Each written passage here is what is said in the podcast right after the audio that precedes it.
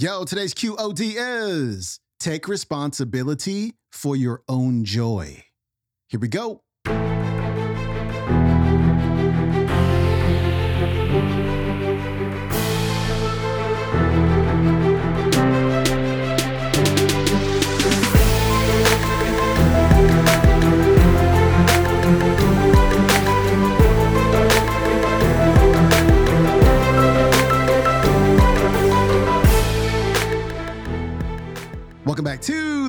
Day Show. I'm your host, Sean Croxton of SeanCroxton.com. We got Leo Buscaglia on the show today.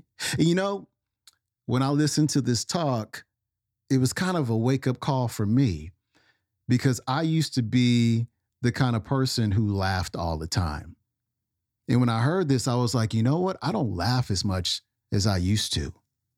You know, I couldn't remember the last time I had a really good belly laugh or a laugh where it's like, oh my God, my cheeks hurt. It's been a really long time. Like I've gotten away from laughter. And the thing is, it's not just me. This is something that, you know, is pervasive in our society. Like, when was the last time you heard somebody have a belly laugh? You know what people do now? They just kind of smile, then they go, oh, that's so funny. It's like, yo, if it was funny, then why didn't you laugh? You know what I'm saying? It's, it's kind of weird. So, what we need to do is get back to laughter because laughter has so many benefits. Laughter will help you heal, laughter will help you live longer. Laughter can make us feel so good, but only if we choose to laugh. Leo Buscaglia is coming up. There are a couple of things that I'd like to leave with you that are essential. And one is we have to learn again to laugh you know, it's wonderful to hear you spontaneously laughing, but there isn't enough laughter in our world. When we hear someone laughing at the next table, we think they must be frivolous or drunk. Nobody could be laughing who isn't frivolous or drunk. You know, what a pity. Laughter is so good, and we're finding out so many wonderful things about laughter. Do you know that when you laugh, your actual body chemistry changes? And they're finding that laughter has a, uh, an, is an antidote to pain. And if you can laugh enough, you can give up your aspirin. Laugh your way to health. And also, that when you laugh, you know, it massages your chest, especially when it's a good guffaw. It gets your pulse rate going faster, your blood pressure going faster. It's the same thing that you get when you're jogging. So, you know, if you're too lazy to jog, laugh.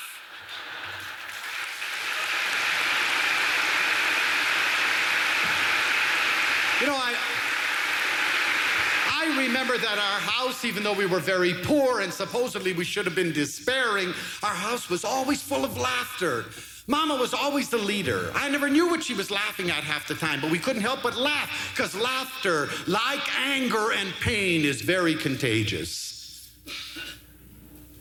But she used to guffaw. Sometimes she'd just sit on the floor, all 200 pounds of her, and rock, you know. And of course, you couldn't help but laugh. Mama, what's the matter? It used to make Papa madder than hell. what are you doing down there? She's laughing. But you know, we really lost our sense of humor. And I'm not saying let's laugh at other people's expense. If you want the funniest thing to laugh about, look at yourself. I'm hilarious. My behavior is a riot. And I love to watch other people's behavior because, in, in, in an inadvertent way, they're behaving in such a funny human fashion. You know, I'm always interested in people that are really in a hurry to get places. And you're there at a stop signal, you know, and the minute the signal changes, this guy takes off. Zoom! You know, he's doing a just a smog filled environment goes zooming down, and you take your time, and then you get to the next stop sign, and there he is. you know, and I love to look at him and say, Hi, you know. But he doesn't learn anything. The signal changed. Whoa, mafia is taking people in his life. You know, it's, it's ridiculous. Uh, this summer, I was traveling so much, and I loved being in airports because I love to watch people. And they were here with the vacationers, you know, mama, papa. three kids and one on a leash.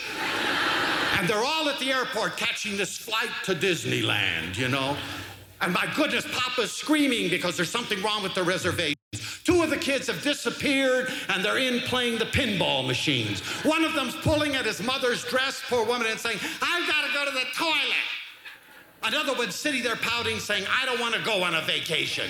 I want to stay home with my friends. And mom is trying to gather them all up. Finally, they announce the flight. And Papa comes over and says, Where are the kids? She says, I don't know. What do you mean you don't know? The plane's gonna take. They're running all over the airport. Finally, they gather them all up. You know, Mama's hat is in her eyes. She's got all these blankets. The kids are screaming. One of them won't come. They're having such a good time.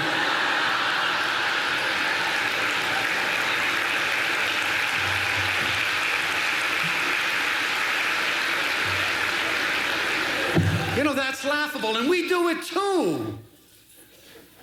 Our happy vacations.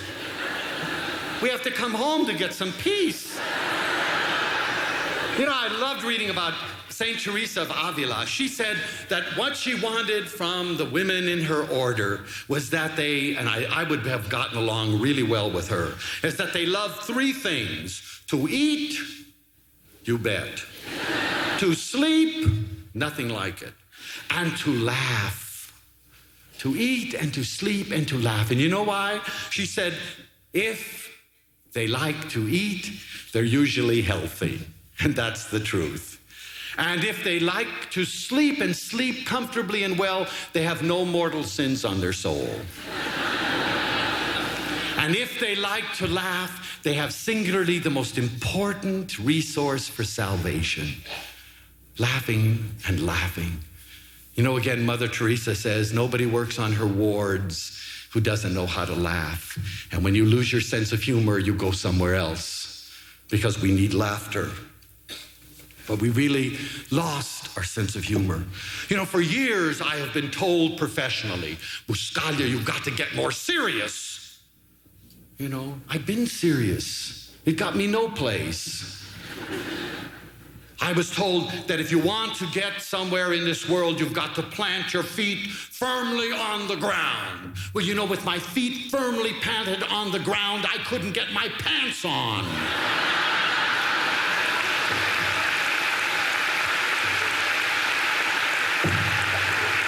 now I'm crazy. I have no trouble getting my pants on. I'm dancing around all the time and having a blast while all this, the really serious ones that are getting somewhere are getting ulcers. You know, Abraham Lincoln, who was a very wise man, said, People are about as happy as they choose to be. You know, it never occurs to us that we can choose happiness just like we choose despair. Why on earth would you want to choose despair if you had an alternative like happiness? But you know, we, we, we worry and we worry and we worry, and we think about what's going to happen tomorrow. Who knows? The big thing is what's happening now, this second, because that's really the only reality you have to play with. People are always counting on tomorrow. The only thing you can count about tomorrow is that you'll die. That's the only thing you can count about tomorrow. Everything else is nebulous. You know, what an alternative. I'd rather laugh, I'd rather enjoy. And one thing I've learned is that it isn't the situation that matters about joy, it's you. You know, I've spent half my life working with people who have enormous disabilities. And many of them are very, very happy in spite of it. People who are very poor all over the world, who still have a sense of joy, who dance, who sing. I know people conversely who have all of the things that you need supposedly to be happy and are despairing. Doesn't this tell you that joy is an attitude, despair is an attitude? And if you're if you are joyless, stop blaming others. Take responsibility for your own joy. Start creating it. Celebrate. That's what it's all about. That was Leo Buscaglia. His website is leobuscaglia.org. You can watch today's talk on YouTube. It is called Leo Buscaglia Opening the Ribbon of the Christmas Gift of Love one. All right, my friend, don't forget to have a big belly laugh today. Choose joy, choose laughter, and also choose to follow me on Instagram and tune in tomorrow with Dr. George Fraser because he's going to reveal the seven streams of income that everybody needs. I'll see you then. I'm out. Peace.